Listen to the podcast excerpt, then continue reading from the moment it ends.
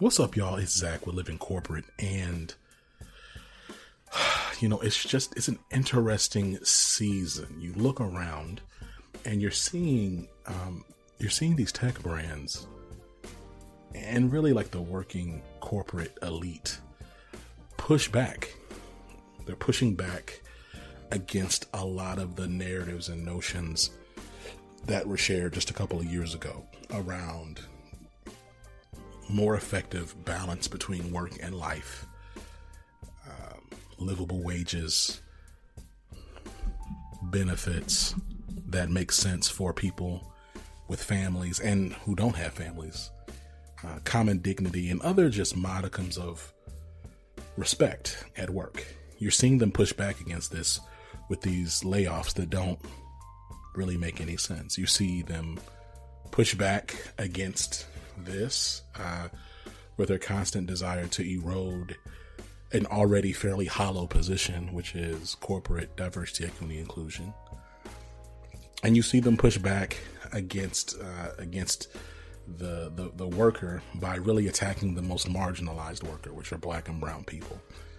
Now, we're not going to see any data, hard data on this right now, but I wager if you were to do some sort of poll or analysis on the demographic of people laid off during these latest rounds of layoffs from Amazon to Spotify to Meta to SurveyMonkey to Google, that you would see a trend and a pattern that the people mostly laid off are non white men.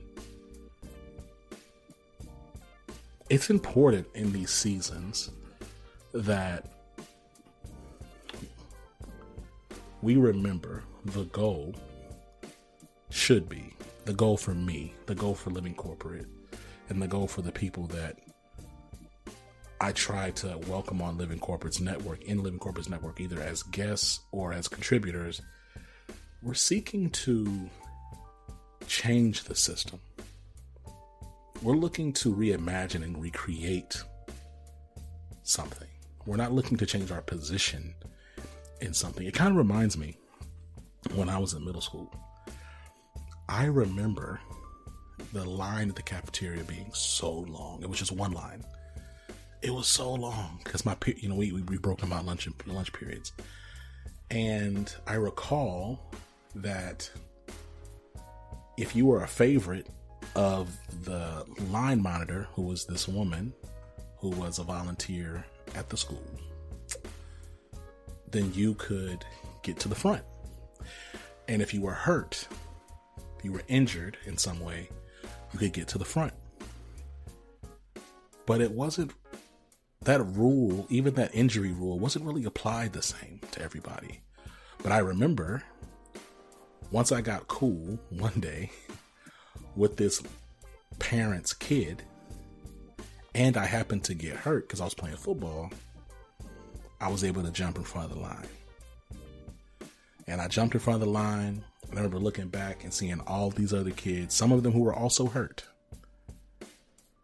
but weren't next to me. And I didn't care because I was first. I was higher in the line. I was able to get my food, sit down. And I'm going to tell y'all something. There's nothing really redeemable about selfishness like that. It's not. And I know, like, we live in this world where we're taught to be selfish. We're taught to look out for yourself. You're, you're taught to whatever you need to do, if, even if that means stepping on somebody else and get what you get yours. Like, we're taught that. We're, we're, we're encouraged to move and behave and think that way. But that's that's a destructive level of thinking in a society. In a society, we all depend on each other. And the reality is, a lot of us chase this carrot of potentially one day, perhaps, maybe, being a part of that ruling class. So we're willing to swallow and take whatever we need to take because our lottery ticket is right here. It just hasn't been called yet. And I'm going to tell you the goal the goal for us, for here, when I say us, living corporate, and frankly, for any corp, any leader who considers themselves passionate about workplace fairness, equity, whatever term you want to use, they have to have a mind towards shifting and changing the systems and not just rearranging the seats or line positions in the system. Look, with that being said, I'm really excited about you know the conversation you're going to hear today. Um, I've been wanting to talk to this person now for some years, and I appreciate their time. Um, John Graham Jr. You know a lot of things, right? Speaker, coach, executive consultant, uh, writer. Like he's just he's brilliant, and we have a really frank conversation just about this state that we're in, this corporate context that we're in right now, and the confluence of um, economic quote unquote concerns and, and anxieties to historical patterns. We have this is not our first time being here to what really should be looking forward to, like what's next. And I'm honored that John was able to take the time to be on Living Corporate. I hope that y'all enjoy the conversation. And I look forward to talking to you in a minute after we come back from the interview. Okay? See you soon.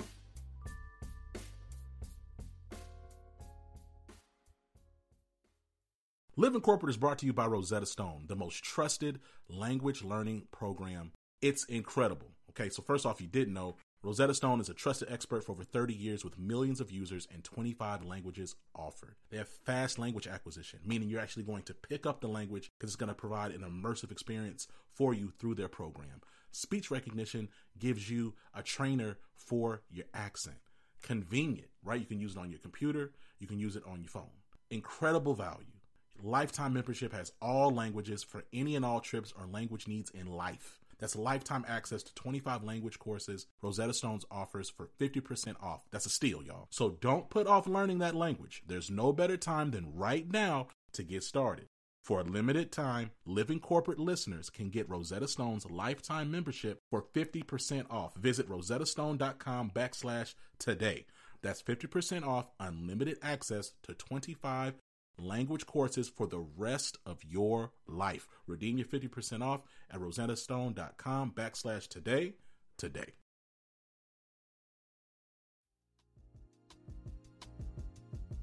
John, welcome to the show, man. How you doing? Hey, hey, thanks for having me, Zach. Uh, I'm well, man. In the moment, uh, in this very moment, I am well. Thank you. You know, um, it's it's interesting because Living Corporate has been around since 2018. Um, we exist to center and amplify black and brown folks at work. And we talk to all types of folks. Like, you know I'm saying? We've talked to all manner of executives, activists, elected official, public servant, authors, educators, civil servants, blah, blah, blah, blah, blah, influencers. Uh, it's interesting, though, because we don't always have a lot of frank conversations about the experience of black men in corporate America with other black men. Like I could probably count them on like one hand, and we've had almost yeah. a thousand shows.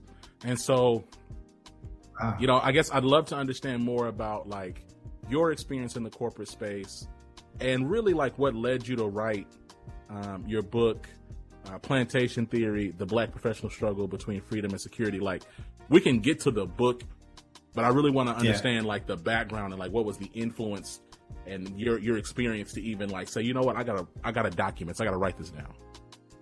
Mm.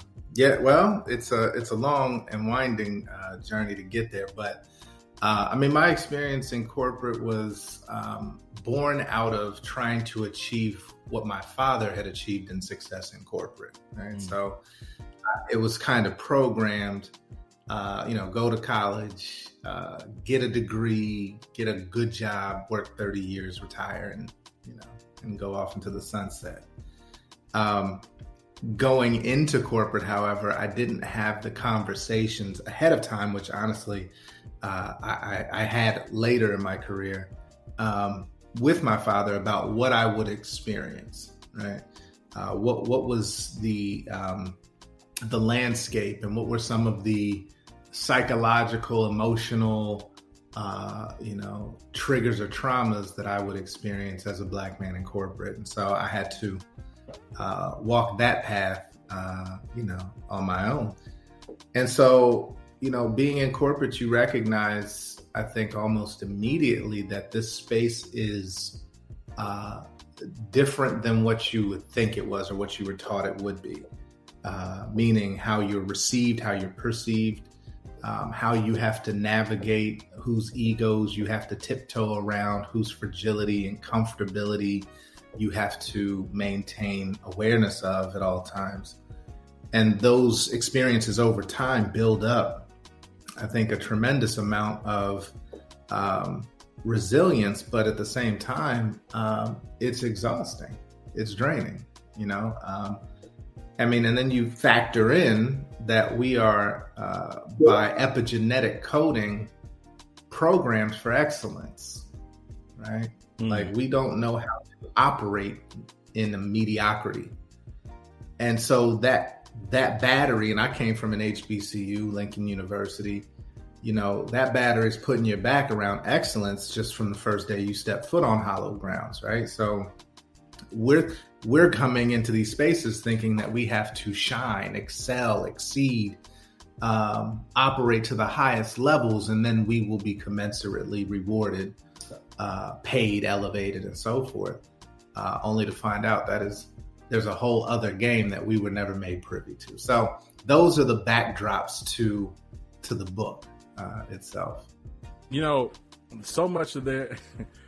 so much that you said is just it resonates with me because you and I are in the same the same demographic, right? Um, mm. In a couple different ways, but I think one thing you said around just part of navigating corporate America as a as a black professional, and this is not to, to um, say that black men have it harder than black women or that black men are not the most straight presenting black men are not the most privileged group within the black cohort um, in the working space because because we are, and not but yeah. and that doesn't change the fact that there are challenges in showing up as a black man in the working in the workplace, right? And and so much you said the work you said like comfortability and and um, and fragility, and so something I've been I've been realizing is that I used to think up until like truly up until like maybe like a year ago,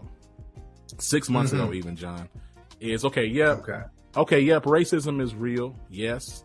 And white supremacy is definitely real. I wouldn't living corporate wouldn't exist if I didn't think those things were true. And mm. and though, if you're generating revenue, if you're if you're if you're delivering quantitative impact, you will have some level of support, protection, or whatever. They can't really touch you if you're supporting them. And that's that's not true, right? Your black success in the corporate space is not really driven by it's gonna sound really pessimistic, but it's I you, I'd love to get your reaction. Black success yeah. in the corporate space is not really driven by your your your quantitative results. It's driven by how many how much white folks are comfortable around you. Bing. Message. Right? now you nailed that one. No, I, it's it's interesting you say that. I I just did a um, uh, two workshops uh, for a very large financial institution this last week, and the, the, the talk was called "The Cost of the Climb." And one of the questions I pose in that workshop is Do you still believe that your value is directly connected to your output? And this this concept of us being uh, us us perceiving our value to be the the outputs of our of our work or our labor is four or 500, uh, 500 years in the making, right? Mm-hmm. Like when you when you dig into the history of it, which I which I, I, I pride myself on doing, is connecting those dots between history and our modern day lived experience. You have to first start at why we were brought to this country in the first place and that was to work harder than any human being has ever worked. So, yes, your value was directly tied to your to your labor outputs. Well, that gets passed down generation after generation after generation after generation and then here we are today thinking that when we get in these spaces that when we exceed every metric, we, you know, implement uh, strategies that reduce cost and increase top and bottom line revenue and all these things that somehow that will be uh, the the the uh, the measure, the bellwether of our successes. When honestly, performance is about ten percent of success in corporate America. When you look at those who are actually successful, right? Then you like thirty percent is image and brand perception, and seventy percent is exposure and relationship and relationship is dependent on who you have access to and who deems you valuable enough for whatever positioning uh, there uh, that person who's tapping you is trying to um, you know to achieve for their benefit um, then that then so goes your opportunity to gain access. And you know it's just interesting like like you just you presume and there's something about like again, like we'll get into your book because I want to talk a little bit about like, um, I want to talk a little bit more about the title, but like, you know, we've had yeah. we've had other guests on, like Dr. Caitlin Rosenthal, um, who wrote the book Accounting for Slavery, and the point of us having her on was I really wanted to talk about like the the historicity of these organizational models and how they tie back to chattel slavery. Um, even like sure. some of the delegation, you know, the ways that um, black folks most times I've seen in my career is like black folks have the most power over other black folks. Right? They're not necessarily they're not necessarily yep. like they're not necessarily telling Bob and them over in accounting what to do, but they'll make sure to get the little black folks in line over here. Right? And and but there's something also about like even in the plant like the the word plantation like for me I always think about like internalized white supremacy. Even you think about like just back in the day, like in running these plantations, like there had to be some level of self regulation that slaves had to have for plantations to even run, because because we outnumbered everybody several times over. Um, one hundred percent, and one hundred percent. Yeah, I'm sorry. Go ahead. No, no, no. And so I'll, I'll, I'll land the plane. It's just so much of this space and this work is like it's internalized, right? Like, like you know, like man, what would it look like? I was just talking to um an, another guest, um, like I don't know, we'll see what when this um, this episode drops, but I was talking to somebody about like, man, what would happen if like all the black folks just got together and said, you know what, we're all going to go to the th- one or two black psychiatrists that we know. We're all going to be written. We're all going to get formal diagnosis for PTSD. We're all going to go to our jobs, uh, medical space, and we're all going to submit medical health leave, even if it's and we and we're going to take whatever we're granted. If we're granted two weeks, if we're granted a month, if we're granted three months, whatever. If all the black, right. if let's just say half the black folks in corporate America did that, like what would change? You know what I'm saying? Okay. But like people get scared, right? In terms of just like, well, now we gotta, you know, there, there's this level of we're we're not worthy. We have to kind of stay in line, and we'll regulate each other. So anyway, I'm rambling a little bit, but I'm clearly you can hopefully you can tell I'm excited um, and to have this conversation. Oh, for sure, for sure. And look, the the the position on the plantation was that was called the driver. The driver was elevated from the uh, from the enslaved population on the plantation to serve right underneath an overseer right? So mm-hmm. elevating their status be a manager in place of or in the stead of an overseer, um, again, is not new. Uh, to your point, the self-regulation starts at the psychological level to to essentially incentivize incentivize uh, this this um, uh, division that enables uh, somebody who looks like you to not see you as themselves. Mm. And so you know, that is critical, right? The divide and conquer didn't start just by going in and driving wedges between between uh, you know different communities over on the continent. It started by by driving divisions within households, right? Uh, mm. Mothers and, and and sons and daughters and cousins and and then you have this this notion of seeing yourself as different than those who look just like you. So this is this is deeper than you know strategies and DEI to to figure out. This is a you know a sixth century sixth century psychological reprogramming that's required. And to your point, what if we did all get together? But then I always say, well, we can't even agree on, you know, who who the top who the best MCs are, let alone oh, brother, let alone you know, let alone who who's going to uh, activate uh, this uh, this um, movement towards resistance in some some small fashion, right? Yeah. So. Hey, friends, you know what I don't miss at all? That vicious week before the period feeling like I'm ready to crawl out of my skin, irritated by everything and everyone around me, bouncing between cravings for salty foods and sweets and back again. Now it's easier to manage PMS with Estro Control from Happy Mammoth. Estro Control contains science backed herbal extracts called adaptogens. Now, here's the beauty about adaptogens they help the body adapt to any stressors like the chaotic hormonal changes that happen naturally throughout a menstruating person's life. And the biggest benefit? Feeling like myself again. That's what people mention over and over in their reviews. And there are over 17,000 reviews for Happy Mammoth products, including Estro Control. For a limited time, you can get 15% off your entire first order at happymammoth.com. Just use the code CORP C O R P, at checkout. That's happymammoth.com and use the code CORP for 15% off today.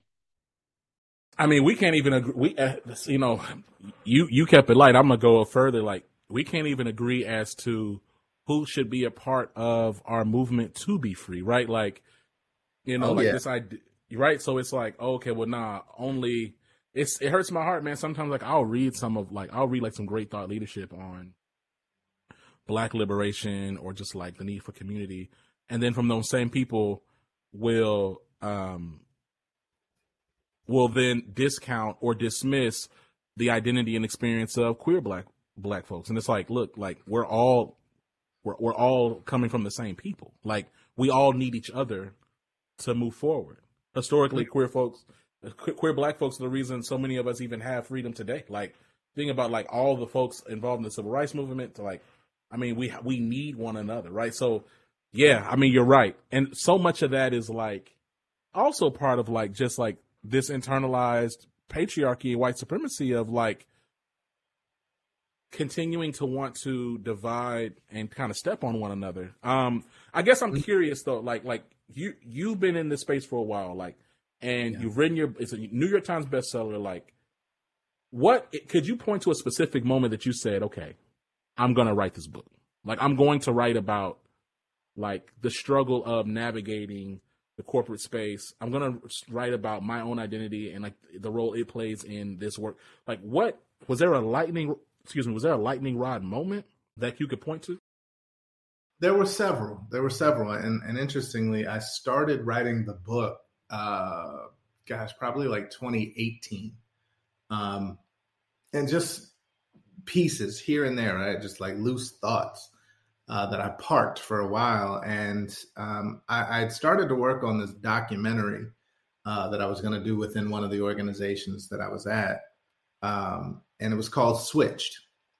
And Switched was uh, essentially about not just code switching, but also, you know, the realities and the daily lived experiences of Black professionals within corporate spaces. And so, after uh, getting the green light and then presenting like a five minute trailer of what it would, you know, what it could be, uh, budget got pulled. So I was like, yeah, oh, wow. All right. Um, because it was that real and this company, this particular organization wasn't ready. Right.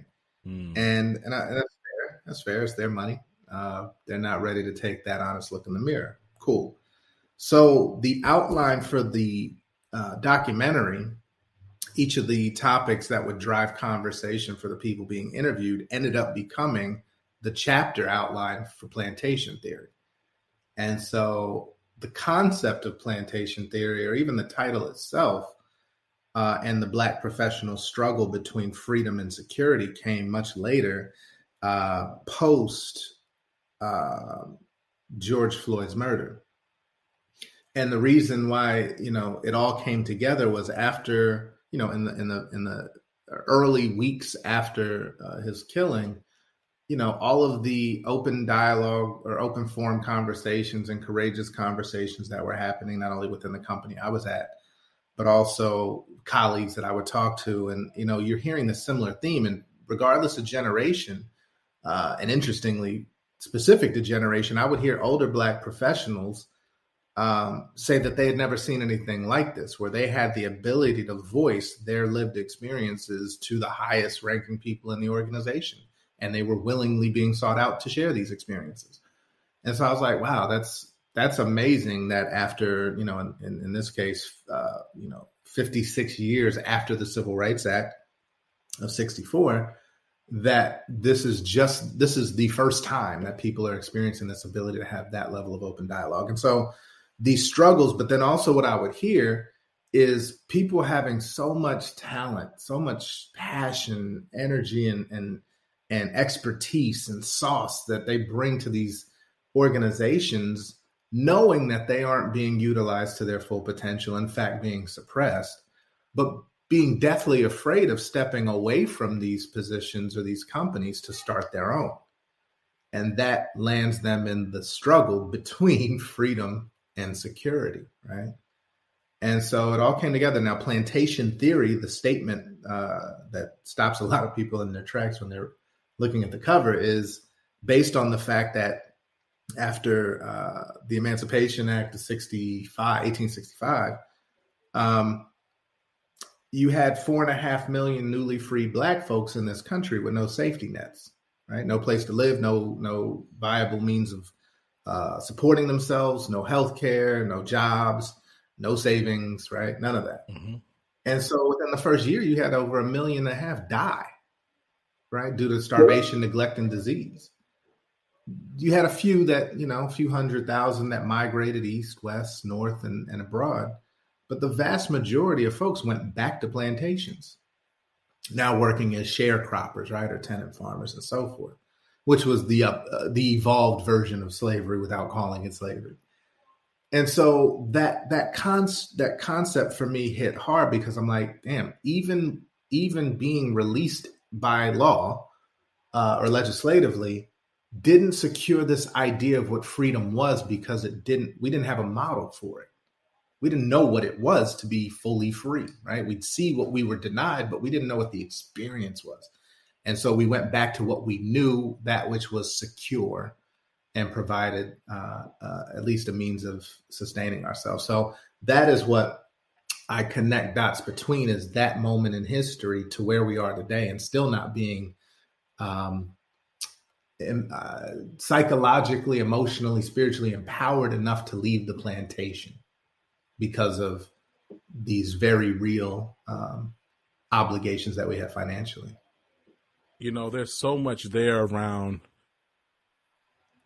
man, like the fear that we have, and like that fear is fa- like that fear is founded, right? Like it's it's it's founded sure. in reality, right? Of like, you know, look, the data shows that black folks are they're high. They have a higher unemployment rate when it comes to layoffs, as we're seeing right now.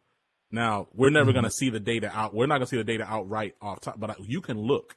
You can use your eyes, and if you're a part, if you know anything about the organization on the inside, you'll see that black and brown folks are disparately impacted by these layoffs in tech. Right, like you know, like so, absolutely right. So like we're gonna we're the first ones, we're the last ones in, the first ones out, um, in terms of some of these opportunities. Uh, again, like mm. our, mm-hmm. our time to find a new role is much longer than our white counterparts. Um, we're, we're more mm. often put on PIPs and things of that nature. Um, yeah, I mean, like, it's, it's almost like we're always on a tightrope. We're like, we're trying to like walk on a bubble. Mm, that's real. That's very real. And again, not by accident, right? These are, these are things that, uh, when you look at the, the, the business model has not changed, right? The the the um, capitalist model for business is purely high productivity and profitability at low cost overhead, right? So when you look at it from purely cold calculated business decisions, they're looking at balance sheets. Now, who's the first to go? Well, who's historically been expendable? And these decisions aren't uh, aren't even you know hard to calculate, right? And so you look at uh, value driven um, roles versus labor repeatable repetitive process um, and what and what they deem more valuable. Uh, and again we don't have the relationships a lot of times to land us somewhere else before you know the writing's on the wall because we think it's about our performance. So all of these things are tied man. It's it's um, and we end up the victims of the cycle. And oh by the way we're competing very much like 1866, competing with foreign labor sources. Right? Mm-hmm. Immigration policy has always capped the amount of black folks that come into the country. Mm-hmm. Right. And it also uh, enabled other low cost sources of labor from around the world to come to this country to replace what was once quote unquote free labor. No accident today who runs IT divisions for the most part, who are the who are the most represented, let's say. Uh, you know, who who are coming into who are in the STEM fields and coming in from out of the country to populate those. Like these things are all connected. You know, like there's some there's so much to say even about like this tech space, right? And like this boom, like when as the as the tech space was booming and there was all these opportunities and like opportunities to come in and, and be a coder and things of that nature. And like, I'm never going to poo poo black folks getting into STEM and coding. My question always was, okay, yeah. like w- when it comes to these roles, like how, ex- like, what are we actually doing? Are we just like running tasks like in, in a tech environment or are we like generating value? Because mm-hmm. like those are two different roles, right? Like if, if what we're doing is, the, if, if what we're doing is the equivalent of like, you know, laying bricks or mopping floors or then yeah, like when it comes to cutting folks, we're going to get cut. And as you think about like um as automation continues, mm-hmm. those roles are going to be the first things that are gone. So what does it look like? Mm-hmm. And again, I'm not against teaching getting us in these spaces, but like what does it look like for us to get above the lowest common like the lowest denominator um, in the in yeah. this industry, right? And so we're seeing it now. I'm just looking anecdotally when you look at these layoffs mm-hmm. and stuff. Like a lot of us are being impacted, and it's like, oh well, because oh, those those roles are expendable, or they found a script that can do that, or they found uh, they found some new piece of tech that can do that and do it faster with less errors, whatever the case is. And so, like, you know, sure, it's so like you know we could probably talk ad nauseum about the realities of like our our, our experience, how oppression um, has set us up and continues to uh, defraud and defund us. I'm curious as to like as you look at like leadership, um, executive leadership cultures today. Let's just say between now and 2030, like what points of accountability do you place on them, and what do you think? What does it look like to create um, an environment, a workplace environment that is truly equitable. And like, let me let me ask. I'll, I'll ask another question on top of that, make it even more com- make it even more jumbled. Is okay. there's this fear that a lot of white folks have that like, if we do, if we push too hard, or we keep on going down this path of equity at work, I'm my, I'm going to end up being displaced. I'm going to lose my mm. seat. I'm going to lose my slice mm. of the pie. Um, my response to all that is, yeah, you will. Um, but again, I'm just curious, like, what does it look like to hold executive organizations accountable, and what does it look like to like rebalance and redistribute power so that so that historically oppressed folks are, you know, they're getting what they need. Yeah, yeah. Oh, he, yeah. You threw a lot out there. Um, so so here here's the the short answer, and I'll unpack it there is no historical reference for the most privileged, powerful, and highly status people of any civilization in the known world that have ever given up privilege, power, or status willingly. It's never happened. Mm-hmm. we are kidding ourselves to think that DEI somehow is going to achieve what has never been achieved in history. And that's asking the most privileged, powerful, and highly status people in these organizations to give those things up. Mm-hmm. What I suggest, uh, an even deeper point that you brought up was the fear, uh, which I, I actually center, right? So I don't believe in white supremacy. It's, it's a myth. It's a non, it, it doesn't exist what I do believe in is white insecurity, hmm. which drives the behavior of what we've seen in the constructs they've built. And so this goes, again, historically back to uh, the underpinnings of European society, uh, like pre civilized societies. And you're talking about food insecurity, land insecurity, power insecurity, religious insecurity. Um, you know, uh, all of these things, um, even, you know, um, uh, what's the word? Uh, genetic insecurity, right? And then you fast forward and they see, you know, come into contact with uh, these black folks from a continent that's so resource rich, they don't have to import anything.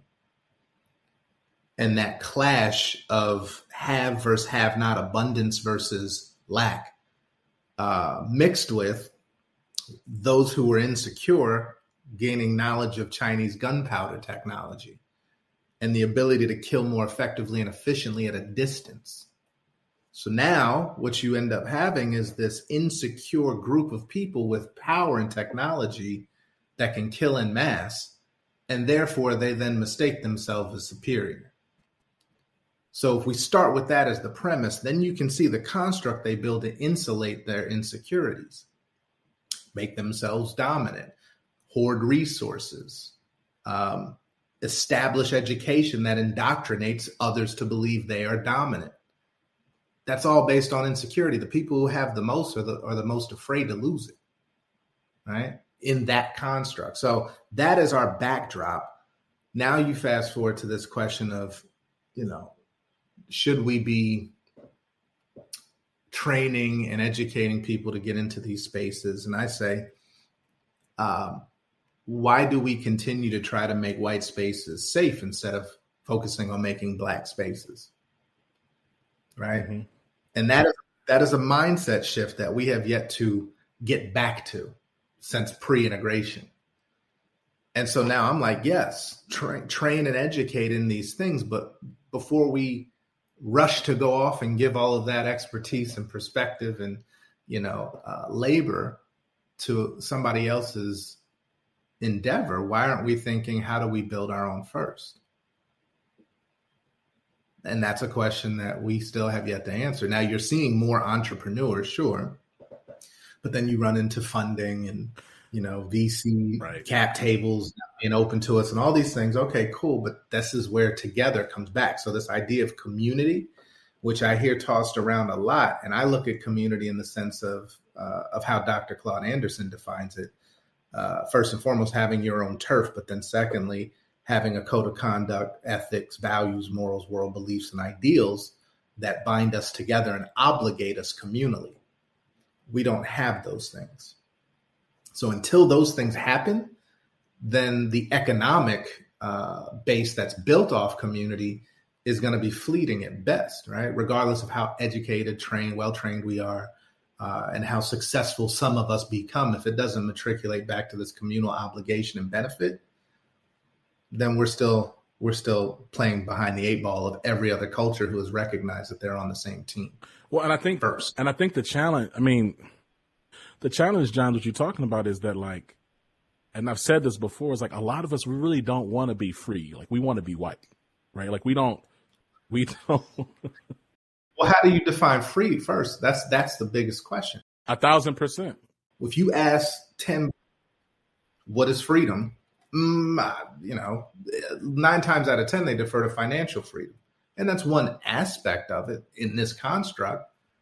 But you know, we're not free to do a lot of things we think we are. Kyrie found that out quick fast. This podcast, Living Corporate, it's brought to you by Squarespace. Squarespace is the all in one website platform for entrepreneurs to stand out and succeed online.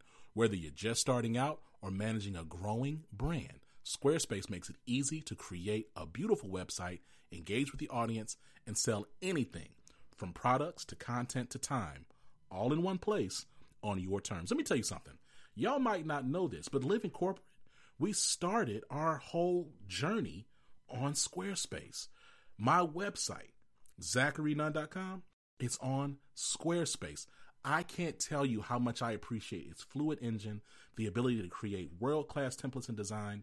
It's very intuitive, incredible. We have custom merch through our Squarespace. We have an incredible asset library so I can always mix it up, switch and swap. It's super dope. And the fact that you can host all types of content video, audio, all types of media, you can put all on your Squarespace. I can't recommend it enough.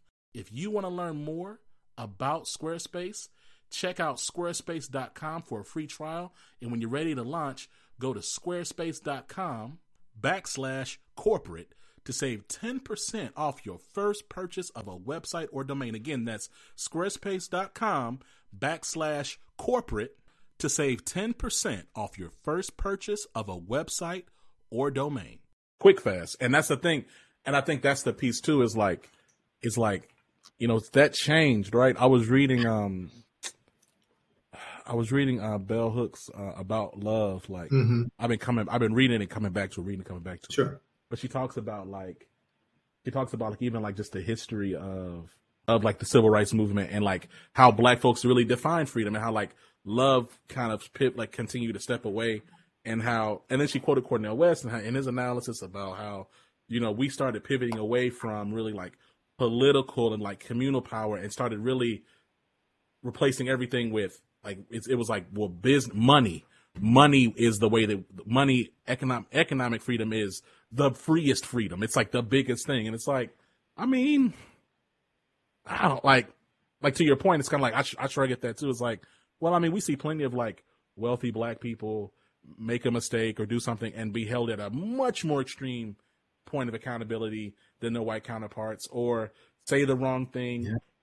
and be wrong now to be clear be wrong. And then see like suddenly suddenly everything like stop. You know what i'm saying? In a way that we don't see from like the mel gibsons of the world right? So like my i think or the brett Favres of the world. And so like i, I just think that um like you're 100% right right? Like we don't have to be wealthy to be free and we don't have to but like this idea of like again like i say when i say like we want to be white is like we see the white man, we see white men, straight white men, and then straight white women at the top of the privilege pyramid. And our idea of uh, our idea is not to necessarily dismantle anything. We just want to switch spots with them. We want them to be where we're at. We want to be where they're at. And it's like that's not right, right. that's that's just not it, John. Right. That should not be the goal, right? But but it's funny. So what you what you said is spot on, bro. It's like um, the the switch to economic empowerment uh, around the time of civil rights uh, was because we had community already, right, by force, mm. uh, by legislation. So that was absolutely correct at that time for that operating system. Mm. Well, they said, all right, I'm gonna go ahead and upgrade your operating system to be integrated, which they knew, right, at no cost to them at a governmental level, would dismantle black community and self sufficiency. Right. So now I'm going to invite you into mine. So you spend every dollar with in, in my institutions or my uh, establishments. And that then breeds this opportunity for you to separate yourself from yourself by means of socioeconomics. And that's exactly what happened. So it became I instead of we. And so, but we never we never flipped the switch off of economic empowerment because we finally had access. Well, we lost community. So now economic empowerment doesn't have the same impact because, to your point, when a few of us make it, how easily can it be stripped? Right. Right. And who's going to support them? Nobody. They're an individual rather than a collective. So if we had communal obligation and those values and principles that bound us together, if one rose, you would see many more rise behind, or and or you would see uh, those uh, those financial wins matriculate to vertically integrated businesses that support the community, right? And that community then expands. there's something also like like to that end, right? Like it's so interesting how our our view of community now is so capitalistic, right? So like, oh hey, let's yep. like let's build this community and then I'm gonna sell stuff to y'all. Y'all gonna buy stuff from me.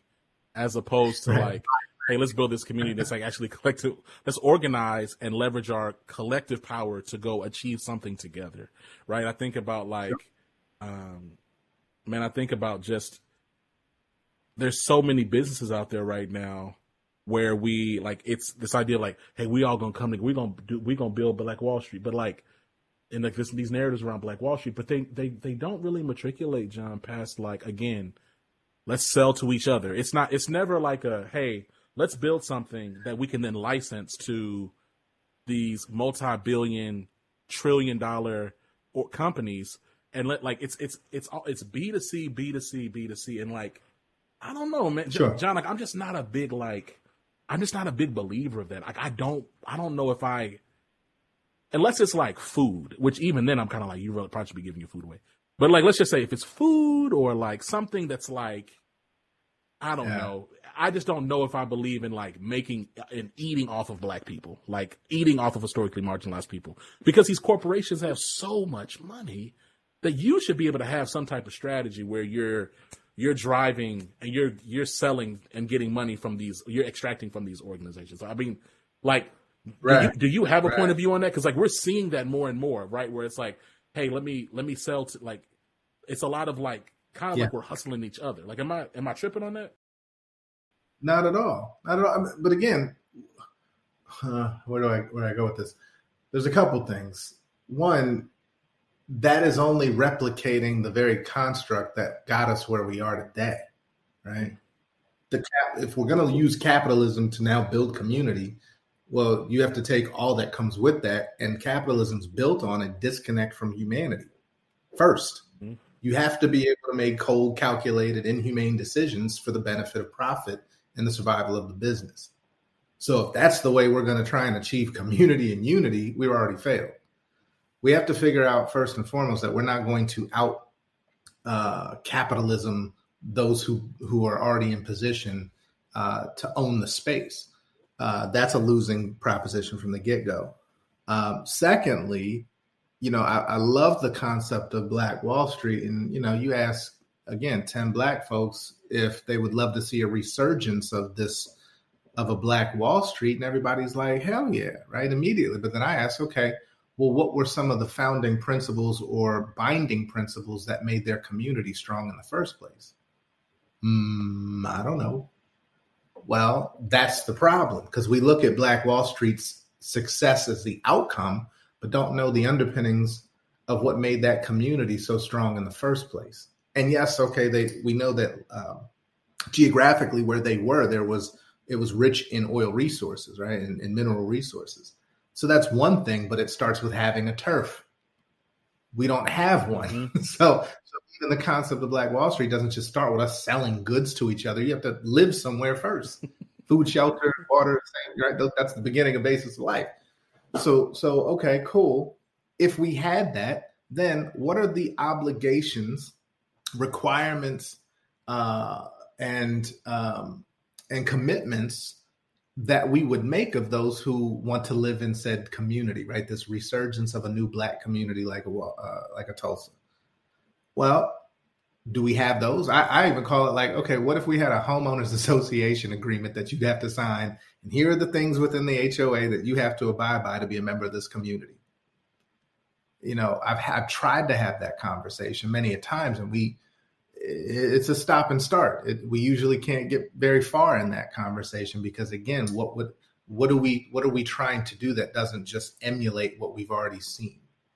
Yeah, man. And so this say that cross cultural connection between those who still live in uh, you know communally obligated communities abroad and in the diaspora, we need that help and they need our help from certain instances as well. So there's a lot that we that we need to have conversations about, and it doesn't start with buying black and you know economic empowerment. It starts with first and foremost, why do I look at you and not trust you? Right. Because you can't transact with people you don't trust. Right. Right. Like we have to start first and foremost a healthy black psychology in developing that. Jeez. John, man, look, I told you off mic we was gonna have to do a part two. Look, um, oh yeah, this is a dope conversation, man. Like, before I let you go, man, like, where can people find you? Um, where can people buy the yep. book? Like, we can put all the links in the show notes. But I'm gonna give you a second to plug everything you need to plug. Yeah, no, I appreciate it, bro. It's uh, um, I'm I'm always honored to be even asked to to join. Uh, first and foremost, but living corporate is uh, a luminary space. So thank you for having me. Um, I'm all over LinkedIn. Uh, that's probably the best way to connect with me. Um, but, you know, um, plantationtheory.com is the best place to support the book directly. I mean, I know it's convenient and easy to give your money to, to Mr. Bezos and, and, and, and company, but um, if you'd like to get a signed copy of your book uh, and support the author directly, plantationtheory.com is the best way to do so. I love it. I love it. John, it, has been a pleasure. It's been an honor. We can't wait to have you back. Uh, look, man, enjoy yourself. You know, I'm, you know, 80% of black folks are lactose intolerant. I'm going to go ahead and assume that you are too. but, uh, look, man, pray and enjoy yourself. Go crazy. Uh, just because you gave me the permission, sir, I'm going to do that. I'm going to go hard and I'm going to pay for it on Friday morning. Yes. I'll talk to you soon, brother. All right, cheers, man. Thank you. Peace.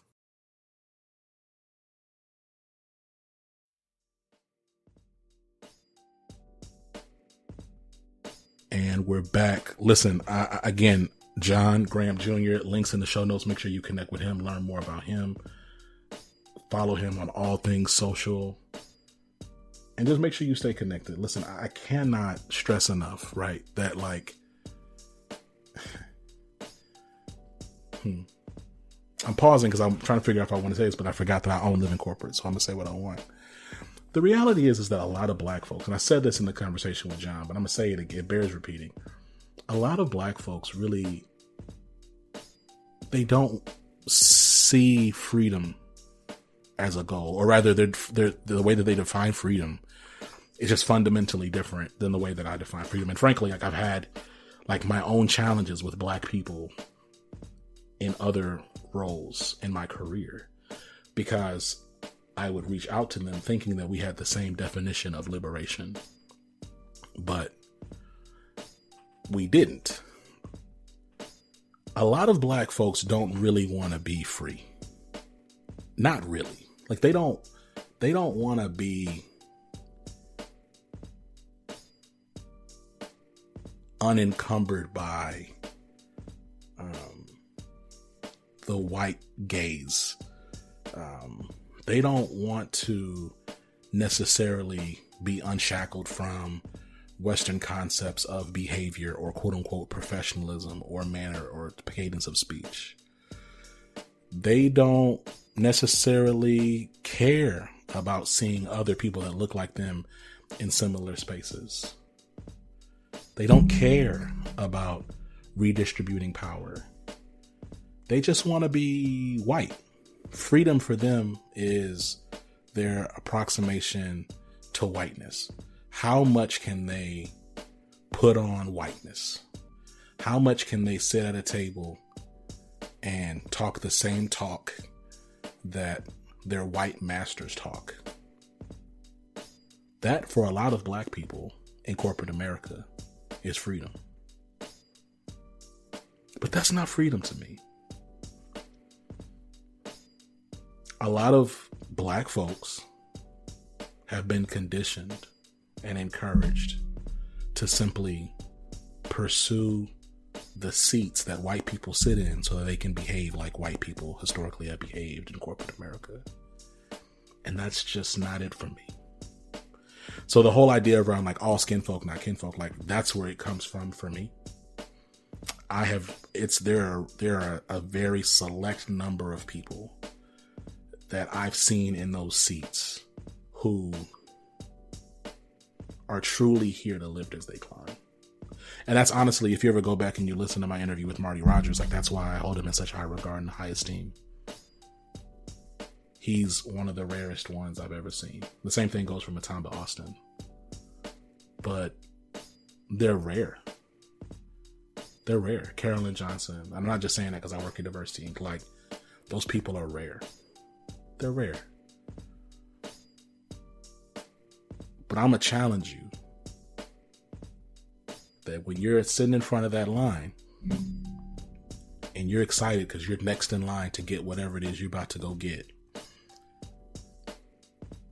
that when you look behind you in that line and you see other people that look like you in that line, but in the back, in the very end, that you see yourself in those people. That's my challenge to you. That's my challenge to you. This has been Zach. We live in corporate. I love y'all. Take care. Peace.